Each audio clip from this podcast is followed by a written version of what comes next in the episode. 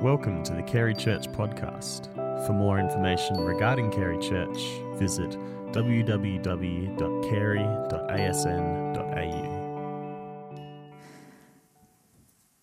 This morning's readings, appropriately, from Malachi 3, verses 6 to 12, breaking covenant by withholding tithes.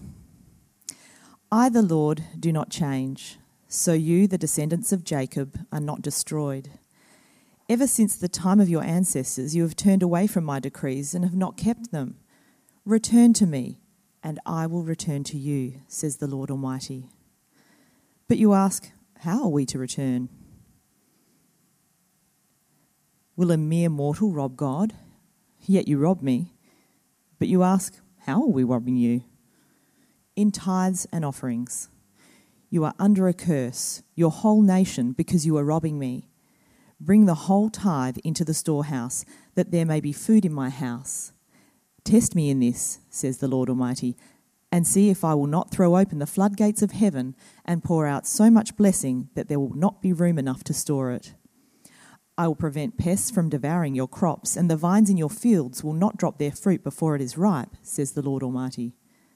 Then all the nations will call you blessed, for yours will be a delightful land, says the Lord Almighty. And since we're doing things a little bit differently today, I might get you to do something that could be possibly a little bit old school, but for the next reading, I'll get you to all stand up, if you will, while we listen to the final reading. Just because you've been sitting for a while, it might be nice to stretch your legs as well. This one's from 2 Corinthians, chapter 9, verses 6 to 15.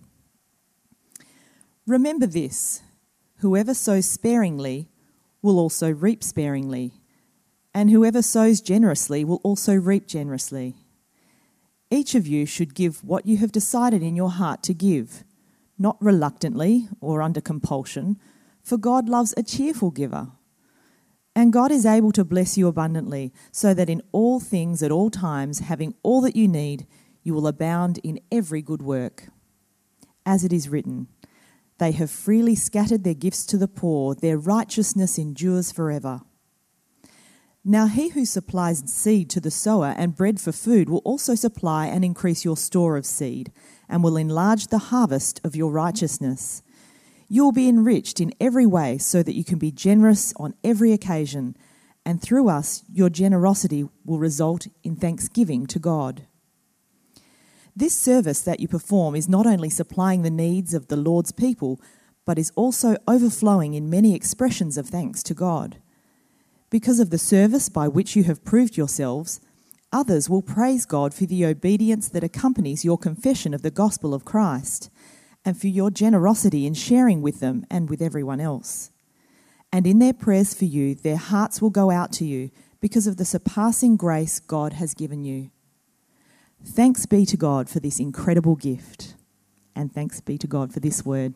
Have a seat.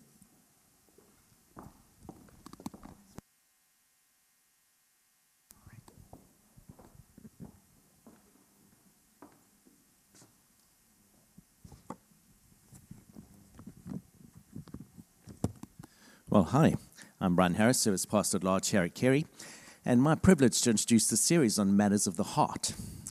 And I guess if I were to ask you, uh, try to think through a list of three things that you need to be able to achieve the things that you really want to do in life. Three things that you need to be able to achieve the things that you really want to do in life. Uh, I wonder what your list would be. Uh, I imagine that if you, oh, I'll tell you what my list is at any rate. Uh, um, I would say that you need health because if you don't have health, there are enormous number of things that you can't do. But then you need money as well, don't you? Because how do you fund what you want to do without money? It's a significant part of it. And you also need time, because if you don't have time, you can sometimes be quite a wealthy person, and yet you just don't have the time to get around to doing the things that you actually wanted to do. And so when you start a series, as I've got to do today, Matters of the Heart, that basically suggests that of those three, we should be willing to give two of them away, it's a bit of a stretching series because we're saying that actually we should be willing to give of our money and we should be willing to give up our time back to God. And those two things do such a lot in setting us free as people to be able to do the things that we want to do. And therefore, if we look at limiting ourselves in some way by giving away our money or giving away our time, it really is a matter of the heart. It's something that challenges us quite deeply. So accept that this is actually a, a challenging series. It's a matter of the heart kind of a series. And I thought that today it would be good to kick off with a, a kind of a. a we, today, the focus more on giving. We'll look a little bit more on the third one at, at the use of our time. But today's a kind of a, a Giving 101 talk. And I think that a good place to start is to look at a 101 passage from the Old Testament, Malachi 3, uh, and then to look at a, a, Giving 101 passage from the New Testament, uh, 2 Corinthians chapter 9. So we, so we look at both of those passages. And Malachi chapter 3, uh, which uh, Miranda read to us just a moment ago, is a kind of a, a Giving 101 passage. It's one that people very often quote uh, when they speak about, about giving. It's about, you know, not robbing God, about giving the tithe back to God. And if you want to understand Malachi as a book, uh, maybe it's, it's a challenging kind of a book because it's a book that, that's quite accusing. So this passage, you know, starts off, you know, why are you robbing God? It's, it's pretty accusatory, isn't it? And, and in many ways, to understand Malachi, you, you, you, need to understand that there's a, there's a punch that goes with it, but there's also a wooiness that goes with it as well. And, and the, the, the, the kind of backdrop of it is that God is looking at Israel and saying, you know, you, you think that you're people of faith, but who are you kidding? Who are you kidding?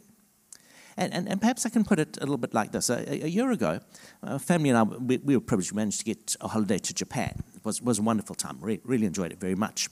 But one of the things we were told about Japan was that when you go there, they've got vending machines everywhere, and you can get absolutely anything through a vending machine. Japan is part of their enormous efficiency. You don't have to pay salespeople all, all over, the machine does it all for you. And we were told that the quality of these vending machines was, was really remarkable. So if you wanted a coffee or you wanted a hot chocolate or you wanted some tea or whatever, you could very confidently find one pretty much anywhere and you'd get great coffee and great chocolate and great tea or whatever it was. So, so fun. Usually I wouldn't get coffee from a vending machine. I've been spoiled by, by timber over here. Uh, but thought in Japan we'd do that. So went there and clocked in for my flat white because they give you lots of choices on these machines. So thought I'd have, try, try flat white and put it in. And uh, certainly a thing called coffee came out. Uh, and I drank it, and the claim number one, that it was hot, was almost true. It was, was reasonably hot. Uh, that it was great coffee, no, absolutely not. Really, really. I mean, I know true timber sets a high bar, but even if it was a really low bar, it wouldn't have met it. It was appalling. It was this apology for coffee. And I came to this, this conclusion that, that anyone who, who, who was, that all the people who had said, to us, got great coffee, you, you know, through these vending machines, try them. I just realized, well, you're a pathological liar. Uh, there's just no, no way that that's even vaguely true. And, and, you come by thinking, you know, call that coffee. Thank you very much. Now, now, now that kind of a call that coffee is, is the sense that you must, when you read Malachi, that's kind of the refrain that goes through the book. It's not call that coffee, it's call that faith. You know, who are you kidding? Because it, it, its chapters are, are, go around particular questions. And, and the question in chapter one is very much a, a question of why are you disrespecting God? You know, why you, and, and God asks the question, and he's, he's quite aggressive. You, you know, why are you showing contempt to me, God says. And the people say, Whoa, beg your pardon. We do not show contempt to you. That is so unfair. We, we, we give you offerings at the temple, God. How could you possibly say that we're showing contempt to you? And God says, Yes, but don't think I'm blind. I do notice that you only offer your, your diseased cattle and your old cattle and those that are no use whatsoever. Call that coffee, call that faith. I mean, who do you think you're kidding? And chapter 2, it's an accusation to the priests. And to the priests, God says, You know, why aren't you doing your job? And we say, Whoa, we, we, do our job, thank you very much. We, we are teaching the people. How can you possibly say that we're not doing our job? That, that is just so unfair, it's unreasonable. And God says, Yes, and you're teaching them rubbish and it's completely it's heretical and it's not the truth that you're teaching them call that faith call that coffee call that that teaching and then chapter 3 you know why are you robbing me says god and people are how can you say that we're robbing you? That, that, that, that is just ridiculous. We, we are not robbing you at all. I mean, we even give to you. How can you possibly say, say that we rob? Yeah, but you, you're holding back on the tithes. You're not giving the full tithe. So, so call that coffee, call that giving, call, call that faith.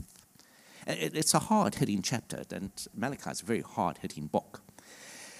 And it revolves around, and chapter 3, revolves around this idea that uh, you've got to give God the whole tithe, and that, that's what it says. Now, now, now, let's just ask ourselves a question so, what's tithing about? So, tithing is a practice in the Old Testament. It's taught fairly early on in the piece. It's about giving 10% of what you have. Now, now, the community was essentially an agricultural community. People didn't operate in money by and large. Uh, so, people, when they gave, they would give from their harvest and you'd take your harvest and you'd take your cattle or what, whatever it was that, that, that, that, that you had, and you'd give 10% of it. And you give it to the temple because when God dis- uh, divided up the land of Israel, He divided it in such a way that the Levites, the priests, did not get any land whatsoever. They had to, everyone else got land, uh, but the Levites were to be supported, or, or, the priests were to be supported, by the giving of the people, by the giving of all the different tribes. And they were told you have to give 10% of what you, what you have. You give those to the Levites, the priests, and they will then be able to look after themselves, and they'll be able to look after the temple, and they'll be able to look after people in need, and they'll be able to look after strangers, and all the work of the temple will actually get done. So let's just look at a couple of verses that, that speak about that. So as we, we look at them, you find, for example, uh, that in Leviticus, let me just find the correct verse here Leviticus chapter 27, verse 30, uh, gives the basic command then. Leviticus 30, uh, 27 30, a tithe of everything from the land, whether grain from the soil or fruit from the trees, belongs to the Lord. It is holy to the Lord. In other words, a tithe, tithe means the tenth, 10% of everything from the land, whether it's grain, whether it's fruit, that belongs not to you, it belongs to God. It is holy to the Lord. And the word holy in the Bible means to be set apart for the exclusive use of. So that 10% is for the exclusive use of, of, God. It is not yours, it is to be God's. That's, that, that's the Old Testament command. And uh, it gives slightly fuller instructions then in Numbers chapter 18, 21 to 24, about the way in which that's given then, then to the to the Levites. Uh, so, Numbers 18 21. I give to the Levites all the tithes in Israel as their inheritance in return for the work they do while serving at the tent of meeting. From now on, the Israelites must, must not go near the tent of meeting, or they will bear the consequences of their sins and will die. If the Levites who are to do the work at the tent of meeting and bear the responsibility for any offense they commit against it, this is a lasting ordinance for the generations to come. They, the Levites, will receive no inheritance amongst the Israelites. Instead, I give to the Levites as their inheritance the tithes that the Israelites present as an offering to the Lord. That is why I said concerning them, they are to have no inheritance among the Israelites. In other words, uh, the way that we run the temple way that the Levites, the way the priests are to be paid, and the way that the temple is to be able to function, is that, that the people bring the 10%, and they don't have anything of their own, but from that 10%, everything that the temple does is actually managed. Now, as you read it like that, you would think, okay, so then obviously in the Old Testament, everyone tithed. No, no, no, that, that, that, that's not true. Tithing was always a voluntary system. It was something that people were encouraged to do, but the priests never had the power to enforce it. So the priest couldn't go around to people and say, You haven't given your tithe, you're going to go off to jail or something like that. And priests were actually quite influential in their days. So, uh, you know, you would have thought that maybe they could have enforced it more rigorously, but they didn't. And as you actually look through the history of Israel, you'll find that there were times when the nation did tithe. And when the nation did tithe, you, you, you'll find that the temple flourished. The priests were able to be supported, they were able to do charity work in, in the community, they looked after the needs of strangers. They looked after the needs of foreigners, uh, they looked after the needs of widows, and they looked after the needs of children. And Deuteronomy speaks about the way in which, when the whole tithe comes in, everyone gets blessed by it, including those who actually give the tithe. And so, when the tithe was offered, uh, very often the person who brought the tithe to the temple would be part of the feast of celebration, which would take part, uh, part, part as, as part of, of the giving process.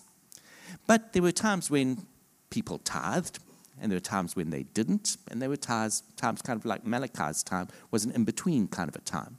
Uh, people were sort of tithing, but uh, when they say sort of, it's, it means they were giving maybe 2%, 3%, 4%, whatever it was. It wasn't the whole tithe which was given. And uh, there were times, therefore, when giving was very poor, when the priests could not do the work of the temple. and they had to do other work, and the work of the temple suffered quite significantly. There were other times when the work of the temple flourished. What am I saying? I'm saying that it's very normal in, in the Old Testament for tithing sometimes to be practiced quite rigorously, sometimes to be practiced a lot less rigorously, but always it was there. It was voluntary, it wasn't enforced, you couldn't make anyone do it, but it was the standard which was used to help people give this, this kind of a benchmark. This is what you should be doing. Now, I think that as we, we come to Malachi, this passage in Malachi, we think about it as our kind of giving 101 passage for, for, for today. I think that there are basic principles which still stick with us today. Because as you, you read Malachi, as, as, as, as was read, read, read out to us, it's put forward as a first as this, this harsh, almost accusation why are you robbing God? But it does also come with a, with a wooiness. It comes saying, you know, test me in this, trust me in this. See if, if you tithe, see if I won't bless you. See if you won't find that actually things overflow for you in an, in an incredible way. And God is saying that in the end, it is actually a matter of the heart. It is though God is saying, on the one hand, He's saying, Why don't you do this? And the other hand, He's saying, Oh, okay, I, I, I get it. I get it. The reason you're not doing this is that you're not sure if you can really trust me. You're not sure if I'll look after you. You're not sure if I'll take care of your needs. You, you are worried that if you give to me, that somehow your life won't work and that you'll be poorer and that it's not going to come together. No, no, you're getting it wrong. If you trust me in this, you can trust me and you will see that I will provide for you and I will note what you've done and I will look after you and, and, and so the, the, the, those two streams that, that run through the one is an exasperated God. You know, what, do you think you can rob me? You know, why are you doing this? You know that this is supposed to be holy for me. And there's another God saying, surely you, you, you know you can trust me. Surely you know that you can depend upon me. And I guess that is something that we all do need to learn in our own journeys, in our journey of faith. I know that for Rosemary and myself, it was a journey that we had to learn. When we first got married, tithing was actually quite easy. We were both earning. I was working as a chaplain, wasn't earning terribly much, but nevertheless, so in some ways, when you don't earn much, it's quite easy to tithe. It's like you don't have to give very much, and you've already reached a tithe, so it's it's quite simple. Uh, but Rosemary was working as a university lecturer at that point, uh, lecturing in nursing, and she was earning quite well. And uh, you know, between the two of us, we had a very very respectable living. Thank you, and, and it wasn't actually that that difficult to tithe, so it was fine. But then we had our first child, Nick, and uh, Rosemary stopped working. We felt that, that that was the right thing to do, stop working. I'd just been appointed as pastor of a church, uh, Stellenbosch Baptist Church. It's a little church, uh, and it, it really was a little church. When, when we were called, there were 11 members of the church, and they voted about whether they'd call us to be their pastor or not. And nine of them said yes, and two of them said no. So it was like, well, okay. I always wondered who those two were. Uh, and, and actually found out, I mean, I'm I digress, but actually found out because I started started running with some people in the church, and one day the man said to me, "It was my running partner. You know, I actually voted. My I and my wife voted against your coming." And, and but then he did say to me because we, we really rather liked you and we thought you were too nice to have to put up with a place like this, uh, which was quite untrue. It was a wonderful, wonderful place. I don't know why it felt like that. Anyway, it's completely off, off the point. Uh, so we it was a little church, is the point I'm making, and it was actually a church that was still having to pay a mortgage on its buildings, so it, it, was really challenged financially. So it wasn't that the people were mean; they just there just was not much money in the place, and we got paid very little. And Rosemary stopped working, and it was really quite hard to, to think of tithing. Um, but we'd made the commitment, and we said, like, well, well, we'll just have to trust God in this, and, and we did, and we kept on tithing. And uh, Nick was born, and uh, my expenses go up when you have children, don't they? And uh, it was quite difficult. But very shortly after his birth, family of the church, whom we barely knew, and they just started coming to the church, just said, God has said to us, you must give you this money. And they started putting money into our account every single month for, for the reign of the, the, the time that we were there. And that amount of money was actually, really, it, it was very significant to us. And we tithed that as well, but we kept on tithing. But I, I, I always remember that as like this breakthrough point when it was though God said to us, You know, I've got your back here. I know the situation that you're actually in. I have provided for you. you. You've never been in need before. Now you've actually reached this point of being in need, and I have got someone to put this money in your bank account every month. You didn't do anything about that. I am looking after you. And, and that was our own personal experience. And I can only say that for us, uh, God says, Trust me. We didn't find it easy to trust, but when we did, we did find that God broke through for us. Now, we've been through lots of different seasons, and we're actually in quite a good season at the moment, but God has always provided. Now, now when, we, when you say tithing, like many people, we've, we've kind of said, so what does that actually mean? And we've adopted different definitions over, over, over time. So, for example, when, when our children were young, we asked this question uh, Do you tithe on your money before or after tax? Um, and it's a, it's a very real question, isn't it? And we had, especially when, when Nick was born, we had extremely little money. And we had to say, well, you know, we can't if, we, if we've got to kind of tithe on what we've been taxed as well, that's, that's not money we actually have. Uh, so we don't have that money. And it was though God said, I know that. You, you, you can't tithe what you don't have. So just, just tithe the money in your hand. Tithe the money in your hand. So at that point in time, we, we tithed on what we got after tax. And that, that was fine. But then we realized, well, we'd like to give more though. And once Rosemary started going back to work and our finances were a bit better, uh, God kind of changed and said, so, so do you still need to do that after tax thing? You, you, you know, why, why not tithe, you know, before tax? And we said, fair enough. We'll, we'll do that because it's possible for us to do that because actually everything, God, that you've given comes to us from you. And we've been able to do that, that, that, that, that ever since. Well, why am I wanting to say that, that, that to you? I, I think we realized in that, that time that God isn't the great legalist. So God isn't the one who's saying, uh, you, you, you, know, you tithed only after tax, you know, I'm going to get you for that or something like that. He, he knows your position and he knows where you're starting from. In fact, I know a number of people who've said to me, you know, Brian, I've heard you talking about tithing, but I'm sorry, I, I just know what our finances are. We cannot possibly, we cannot possibly think of giving 10%. It's just out of the question. And I say to them, well, okay, fine. God knows that. Uh, but trust God because He can do more than you imagine. But why not kick it with 2%? or 3% or 1%, but, but just, just commit to something, just commit to something. And why not, as you commit to that, why not pray, God, God, help me to make it more? And make this commitment to yourself that as God actually provides for you, that you will make it more and that you will progressively push that upwards. And so what starts at 2%, maybe in two years' time could be 4%, and maybe 6%, or maybe 8%, and maybe it can get to 10%. Who knows? Maybe at some point it can get to 20%. I think that's what the essence of Malachi is saying. You know, don't, don't rob God in the sense that you just fob God off and say, everything I've done is okay. You know, recognize that God is saying, I've given you everything that you have. Now, now what are you giving back?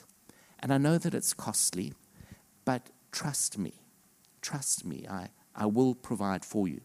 And yes, there's this helpful benchmark to start thinking around, and, and that benchmark is, is the 10% mark, but uh, you, you know, start where you start, and, and that's okay. Trust me on this.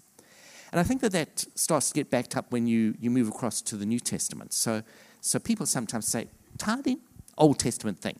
You know, with Jesus, you know, you can forget about the law. Uh, we're in a new era of liberation. And that's absolutely true. Absolutely true. But let's remember, grace by and large, isn't an invitation to do less. Grace is an invitation to work from a different motivation. Grace is an invitation to, to operate from the love of God. And so when we come to what I would call the, the Giving 101 passage in the New Testament, uh, 2 Corinthians chapter 9, let's listen a little bit more to, to the kind of ethos that comes through this passage. 2 Corinthians 9, verse 6. Remember this, this, this broad principle. Whoever sows sparingly will also reap sparingly. And whoever sows generously will also reap generously. So hold everything tightly to yourself. Fine, you'll just be a tight person who doesn't really get very much. But sow generously, and God will be generous to you. Each of you should give what you've decided in your heart to give. Not what the preacher tells you to give, not what you feel pressurized to give, but each of you should give what you have decided in your heart to give, something you must think about, something that you must contemplate. It's a matter for the heart. What should we be giving? And each of you should then do that. Each of you should give what you've decided in your heart to give, not reluctantly, not, oh, grief, the things I've got to do here. No, not reluctantly, or under compulsion, for God loves a cheerful giver. Why does God love a cheerful giver? God loves a cheerful giver because God sees someone who's trusting Him. God sees someone who's got, got the picture right. God sees someone who actually knows that everything that they have comes ultimately from God. God loves people who are able to give cheerfully, not, not resentfully. Uh, and so, so there's something of the ethos that, that, that's coming through. You should give what you've decided in your heart to give. Don't do it reluctantly. Don't do it under compulsion. God loves a cheerful giver. And listen to these words of reassurance. And God is able to bless you abundantly, so that in all things, at all times, having all that you need, you will abound in every good work. As it is written, they have scattered abroad their gifts to the poor, their righteousness endures forever. Now, he who supplies seed to the sower and bread for food will also supply and increase your store of seed and will enlarge the harvest of your righteousness. You will be made rich in every way, in every way, so that you can be generous on every occasion and through us, your generosity will result in thanksgiving to God. This service that you perform is not only supplying the needs of the Lord's people, but is also overflowing in many expressions of thanks to God. Now, now the background of 2 Corinthians chapter 9 is that the church in Jerusalem had hit very hard times. Uh, they'd been persecuted, uh, that caused devastation. Many of them had to flee uh, their homes at short notice. Some of them were able to come back, but were not unemployed. It was a very difficult situation for them. And then, on top of everything, there was a major famine. And so, the church in Jerusalem, in very difficult circumstances, Paul sees that and he invites the churches to make an offering to help help these, these, these fellow believers in Jesus in Jerusalem. And, and he writes this letter as this appeal for giving has been given to the, to the church in Corinth. And it's in this context that he's saying, you know, your giving will make other people rich, will help other people. This service that you perform is not only supplying the needs of the Lord's people, but is also overflowing in many expressions of thanks to God. Because of the service by which you have provided yourselves, people will praise God for the obedience that accompanies your confession of the gospel of Christ and for your generosity in sharing with them and with everyone else. And in their prayers for you, their heart will go out to you because of the surpassing grace God has given to you. Thanks be to God for his indescribable gift. Thanks be to God for his indescribable gift. Now, I think Paul is very quickly saying three key things there. Key thing number one uh, Paul is saying, you, you know, if you sow sparingly, you'll reap sparingly. If you sow generously, you'll, you'll reap generously. Paul is saying that, that actually, when you give, surprisingly, you're the one who'll be blessed. Surprisingly, you're the one who'll be blessed. You'll think, these things I'm giving up, I'm not going to be able to meet my goals now, but, but you'll find that, that you will be blessed through, through, through giving. And, and so he almost unashamedly says, you know, there's, a, there's an element of self interest in this. You'll do better if you, if you give. I can remember pastoring at Umhlanga Baptist Church, and there was a man there, he was a retired accountant. And uh, he, was a, he was a really nice guy, retired, bit of time in his hands, a little bit bored. He, he was one of those people who'd come along to church fairly regularly through his life, but, but you just knew he had never really had a deep encounter with Jesus. You, you, you, could, you could just sense it. It was just like, this is my culture, this is my background, this is what I do, come to church periodically, and that's my relationship because that's the right thing to do. And anyway, having a bit of time in his hands, he, he volunteered that he would help the church in counting the offering each week before it was banked. So that was very useful and became part of a little team of people who did the counting. And uh, that was his little offering back to God, which, which was great. Um, one, one day when he came in, uh, the church was, had started a, a, school in a squatter area. This was apartheid South Africa. And there was a squatter area of Inanda, not all that far from, from, from the church, where some of the poorest of the poor lived. And we managed to start a small school in, in that squatter area. And one of the things we did at that school was also to be part of a feeding scheme to, to, to children in, in, in, that school. And involved taking, we, we partnered together with a couple of other churches in the area. And we had, had two days a week in which we had to take food through, through to the school. And we then helped to feed all the children. And uh, one day we were supposed to be, it was our turn on for the feeding. And just through a, uh, just a, a perfect storm of things, it was impossible to get the food out. Every piece of transport that we had was either broken or unavailable, and we just couldn't. We had the food, but we couldn't get it out there. And at this point, Peter, uh, who was the, the person I'm talking about, having to walk into the office and he was going to help with the counting. And we said, oh, you know, we've got this problem here. We can't get the food to this, the school in the squatter area. And he kind of rolled his eyes a little bit because he realized that he was being pressurized to do the driving for us. Um, but he said, oh, okay, okay, I guess the counting can wait. Uh, I'll, I'll drive you out and you can, can get the food out. And he did.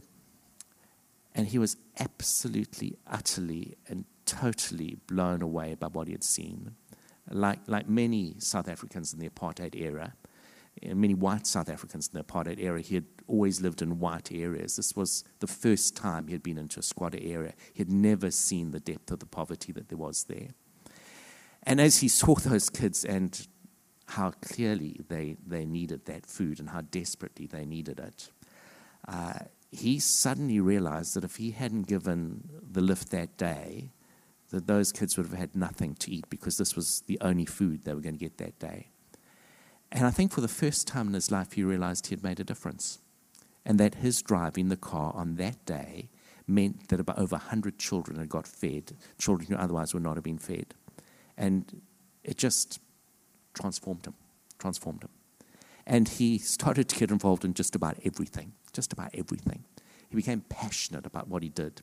This man, this, this careful accountant who'd always held back with ever so much reserve, suddenly realized that, that actually, if you live in a different way, you can make a difference, a way that impacts the life of other people. And I can still remember his children coming to me. His children lived, this was in the Durban area in um, Uh, his children lived in Johannesburg, and they, they, came, came to visit him once. And I can remember they, they, they came to see me and they said, Brian, we, we, we do not know what has happened to our dad but we just want to say thank you for him. We've, we've never seen him so happy. We've never seen him so fulfilled. We've never seen him just be living so fully as he is now. Thank you, whatever you've done. it's made the most amazing difference. And I said, well, you know, he's just realized that you don't have to put the brakes on with Jesus, that you can take the brakes off. And when you take the brakes off, life changes. Now, now, now that's the principle that Paul is talking about. He's saying, you know, if you live this, this cautious little life that, that, that holds back in everything, you, will you'll get a bit of a harvest, but it will be tight and it will be small and it won't really be, be very much. Why not just live a little more recklessly, a little more generously, be, be bigger, and trust God a little bit more? That's, that's the first principle, that, that if we do that, then, then strangely we are the people that are blessed. Second, very practically, Paul says in 2 Corinthians 9, if you do that, other people are blessed. Other people are blessed. I mentioned the background. This was a church in Jerusalem, had come upon really hard times. Uh, they were struggling. Because of the offering of the churches, they were blessed. But you know what? It turned out to be bigger than that. Uh, th- this is a really fascinating study. Uh, historians of, of, the church and, the, and, and, general historians would say, and, and I have mentioned this before, that charity was not really a natural part of the ancient world. In fact, if you look at many of the Greek and Roman philosophers, they, they actively taught against doing active charities, particularly showing kindness to slaves uh, or people who had become poor and vulnerable. They felt that was just propping up poverty and that, that was a bad thing to do. And so kindness was not a natural part of the ancient world. But as Christianity was birthed, it was birthed in this hostile environment. And in this hostile environment, the, the, the, church was persecuted. And it was persecuted because there were three key claims that were made against Christians. One, the people said that Christians were cannibals. They were cannibals. Why? Because they ate the body and blood of Jesus. They, I mean, this wasn't, we, we talk about our Twitter age where people don't really get the full message of something. It's always been a world like that. And in this Twitter world, people have just got this little message somewhere. You know, they, they, they have this feast where they're eating the body and blood of their God, uh, you know, the Eucharist. So, so people said that Christians were cannibals. Secondly, they said that they were sexually depraved because they'd heard that when they met together, they greeted each other with a holy kiss. And they had no idea of what a holy kiss was.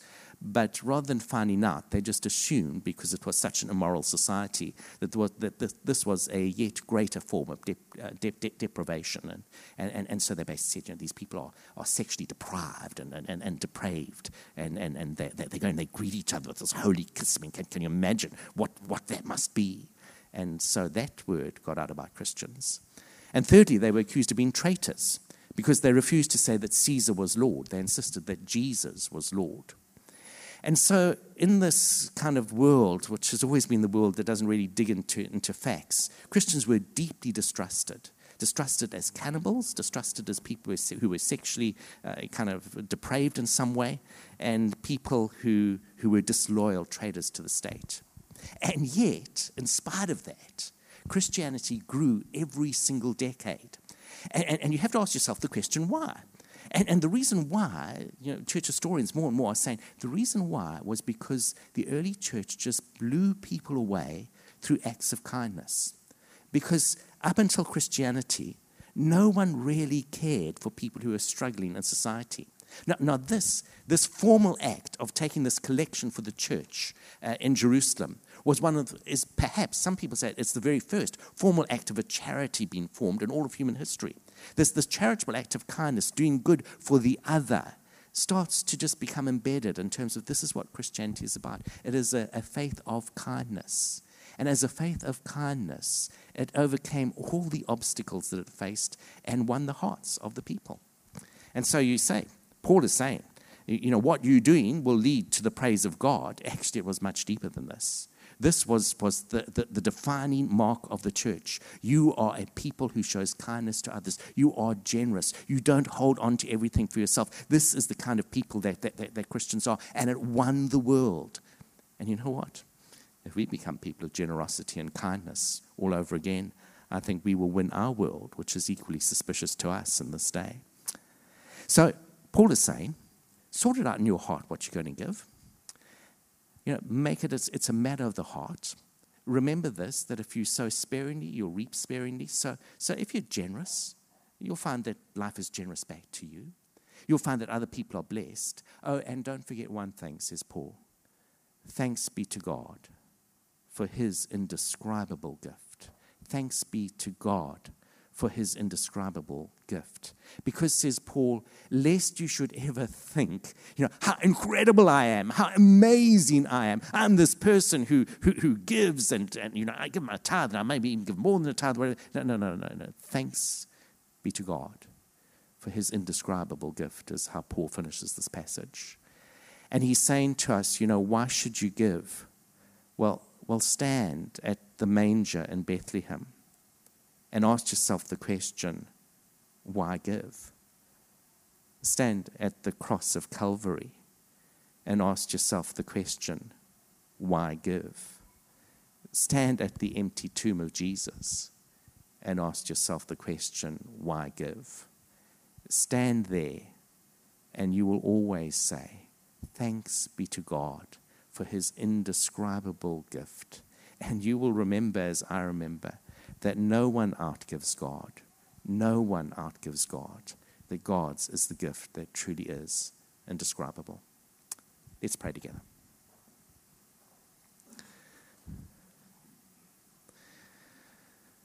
Lord, we know this is a matter of the heart. And some of us find it difficult to really trust you. And we wonder if your purposes for us are really good. Increase our faith Help us to live as people who do trust in you. Thank you, Lord, for your incredible gift of love to us. We pray that even in this week that you will remind us of your goodness. And as we see your goodness to us, help us to trust you a little bit more and to put our faith and our confidence in you. We pray this in your name.